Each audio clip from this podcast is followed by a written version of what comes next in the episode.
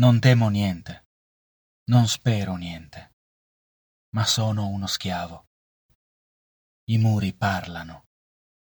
Le parole sono coltelli in bocca. Le ferite sono feritoie. Le fiamme cercano spazio sull'asfalto, si fanno largo. Sembrano lanterne.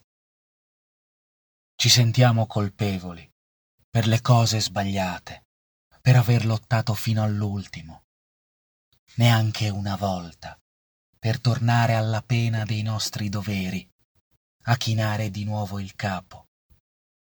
È il bisogno di vivere a spingerci fuori. Questo è un lamento che si canta in coro, ma si balla da soli. Appartiene a tutti, ma parla a ognuno. Dio delle Molotov tigre di vetro, fucile alla gola, pericolo di morte. I giorni dell'ira sono lontani, hanno tolto i muri ai pittori. Dio delle Molotov, sognatore a Parigi, ubriaco a Bologna, senza un soldo lontano. La rivoluzione è l'inizio della vita e nel vivere molto spesso s'esaurisce. Dio delle Molotov, testa di cane, figura complessa, uomo che non cede. La città brucia da sola, avvolta in coperte di fortuna.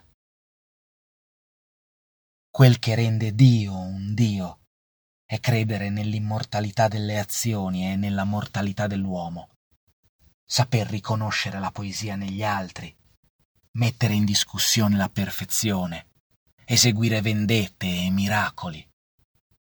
Occorre contribuire, sporcarsi le mani, diventare fantasma al rumore sinistro delle sirene. Le cose rimangono impresse e come capita l'occasione regoliamo i conti.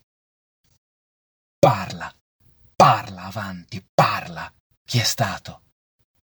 Non so, non ricordo, non rispondo.